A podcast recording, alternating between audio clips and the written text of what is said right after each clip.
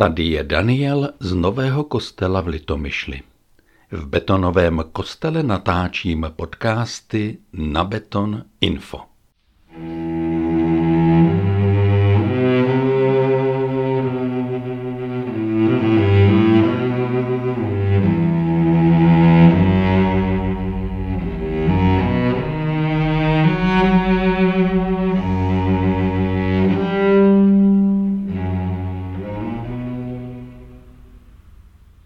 Co to vlastně čteme, když otevíráme list Hebrejům?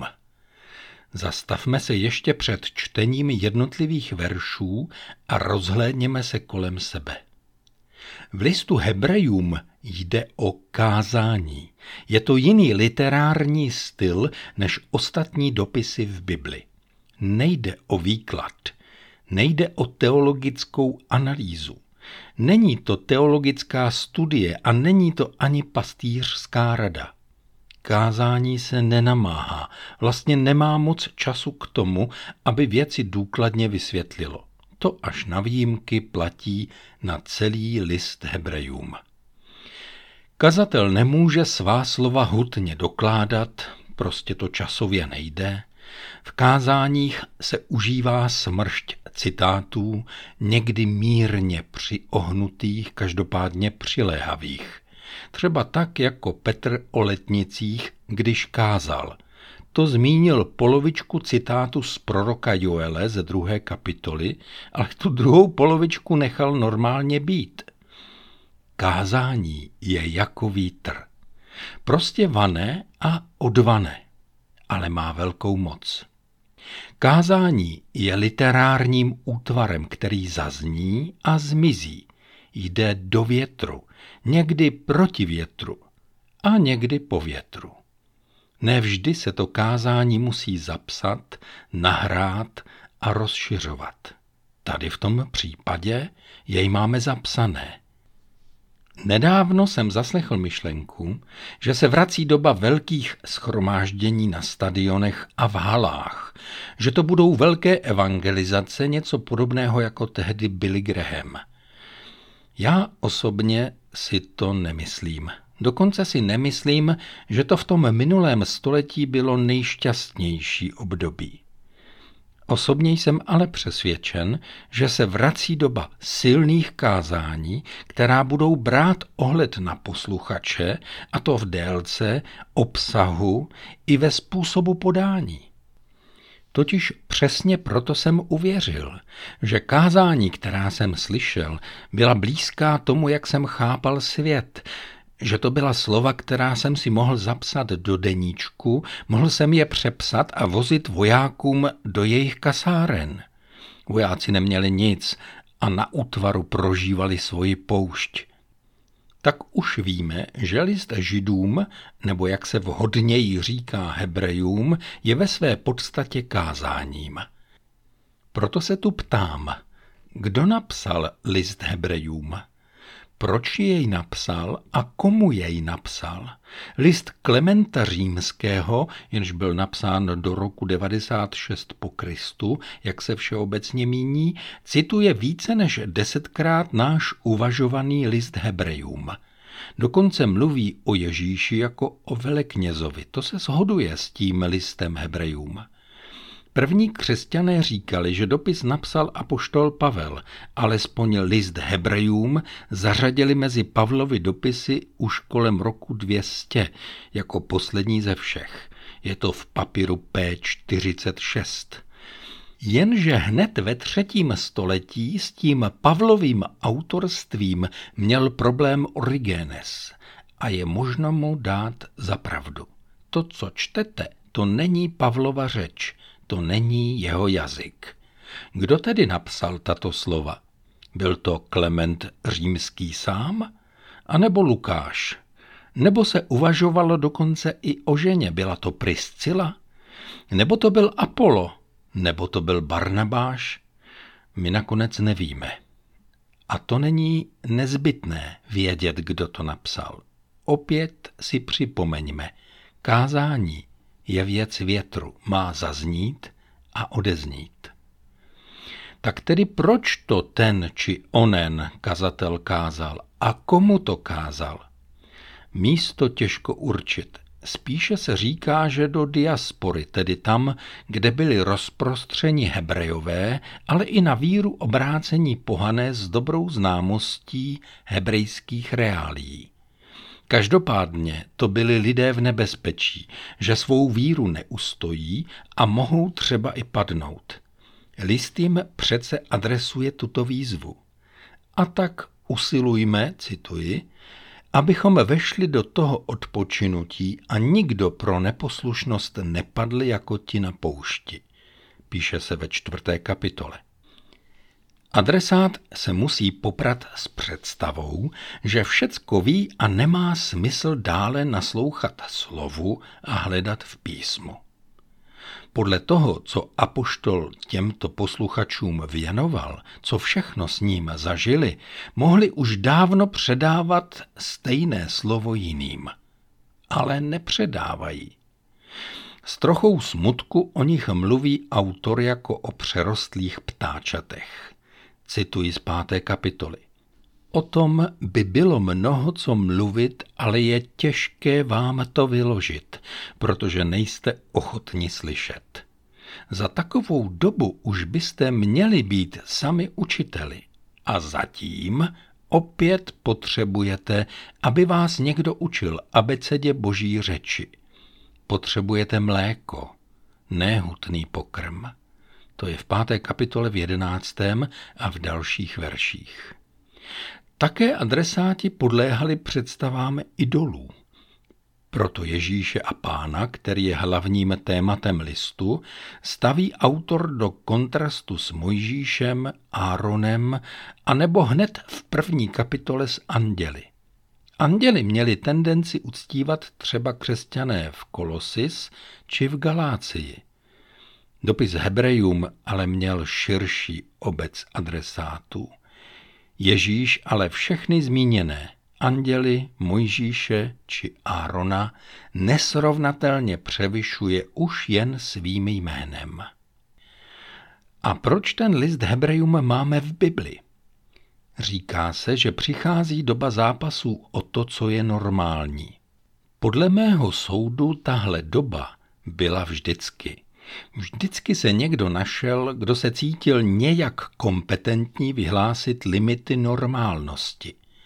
Ať to byly nové horizonty, které rušily všechno, co bylo, anebo to byli milovníci starých poměrů, kteří by se za každou cenu chtěli vrátit naspět a nastolit staré dobré pořádky. Mám na mysli ještě jednu normalitu. To jsou plná ústa demokracie a dialogu, jenže mluví spolu jen kamarádi v horším případě ti, kterým to nese. Slovník bezchybný, ale skutečnost nemravná. List je napsán, aby varoval před partičkami skvělých, ale neschopných a držel nás pohromadě v nesnadném, ale potřebném dialogu. No a právě proto máme tenhle dopis v Bibli, aby v čase nepohodlí držel významy starých věcí a oblékal je do nového hávu, do nových podmínek. Aby varoval před návraty do synagóg, protože venkoncem pak přijde v porouhání jméno nade všechna jména. Že by tehdy uvažovali zase o návratu do synagógy, a nebo o přístupu k židovství? No ano, možná právě proto, že byli zklamáni bolestí, měli dojem, že pán Bůh neplní sliby, které jim dal a obecně církev nikdy nebyla žádným společenstvím úspěchů. Byla to složitá společnost. Proto jim apoštol píše, ti, kdo byli už jednou osvíceni a okusili nebeského daru, kdo se stali účastníky Ducha Svatého a zakusili pravdivost Božího slova i moc budoucího věku, a pak odpadli, s těmi není možno znovu začínat a vést je k pokání, protože znovu křižují Božího syna a uvádějí ho v posměch. Tak to píše v šesté kapitole od čtvrtého verše. Ještě jsou zcela zřetelně adresáty lidé v utrpení. To víme podle desáté kapitoly, třeba 32. verše. Jsou to lidé pronásledovaní. Jsou to lidé, kteří obecně nemají naplněná boží zaslíbení. Proto se jim před oči staví spousta svědků víry, kteří taky neviděli výsledky své víry a přesto věřili. List Hebrejům je adresován těm, na něž to nejhorší ještě nepřišlo, protože ještě nemuseli prolít krev. Tak je to ve 12. kapitole ve čtvrtém verši. Adresáti mohli také tíhnout k nechuti vůči ostatním věřícím, proto se jim zdůrazňuje snášenlivost, svoboda od peněz a spokojenost s tím, co mají. To je zase 13. kapitola. Mají být otevření sdílení a vítání jeden druhým. Když se takovým adresátům píše, že nemají opouštět společná schromáždění, to je v desáté kapitole, pak to neznamená, že by měli chodit na všechny bohoslužby a pravidelně sedět pod kazatelnou. Zkuste mne poslouchat, protože tuším, že právě teď jste si řekli, že tohle to už stačí a že to vlastně celé překrucuji. Naše stará norma přece říkala, že takhle se to má s tím neopouštěním společných schromáždění vykládat. Zkuste mě naslouchat. Když se řekne, chybíš mi. Je to logický pohled, je to krásný projev lásky a zájmu. Ale my často dodáváme, ty nechodíš do schromáždění, chybíš mě a já tě tu nevidím což ale nelze navléknout na verš o neopouštění společného schromáždění. Někdy ten můj bratr vlastně ani nemůže chodit. Raďte to těm, kteří jsou ve vězeních a na útěku. Poraďte to třeba Komenskému, když byl v Brandýse a manželka s dětmi mu umírala na mor na Moravě. Poněkud to nesedí. A jsou další a jemnější verze podobného stavu. Ti lidé prostě nemohou držet náš rytmus a není to z jejich strany nevěra. Naopak si budeme muset zvyknout, že budeme spolu, všichni spolu, spíše výjimečně a bude to pro nás darem – jen nesmíme jeden druhým pohrdnout a solit jej jen proto, že nedodržuje náš rytmus duchovního života. Nesmíme se navzájem opustit, protože ten druhý mi nevyhověl a nemá stejné představy jako já. Zavání to totiž také trochu chutí normovat duchovnost druhých, kontrolovat je a hlídat jejich duchovní tep a výkony. Ale to není náš úkol. Náš úkol je milovat. Náš úkol, jak říká dopis Hebrejům, je vyjít za hradby na místa potupy a osobní oběti spolu s Kristem. Tak je to ve 13. kapitole tohoto textu. Říká se, že tento dopis bylo možno napsat až po pádu jeruzalémského chrámu v roce 70. Před tím zánikem chrámu by si to, co je v textu, nikdo nedovolil napsat. Chrám je minulostí a tento text je vlastně update, navýšení kvality rituálního kněžství Áronových synů. Už není chrám, už neběží oběti a není možné slavit poutní svátky, totiž není kam chodit. A z deprese pomáhá nová jistota. Ježíš je lepší velekněz.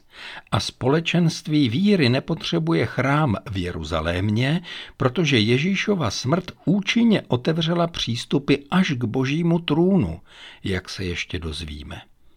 Skutečná víra se projevuje láskou, nikoli odporem k příchozím. Skutečné projevy víry jsou sociální, chápavé a účinné. Nepoznáte je podle věrouky ale podle výsledku skutečné lásky. Dopis Hebrejům je třeba pochopit jako argument pro neodmítání staré smlouvy a zvláště zákona Mojžíšova.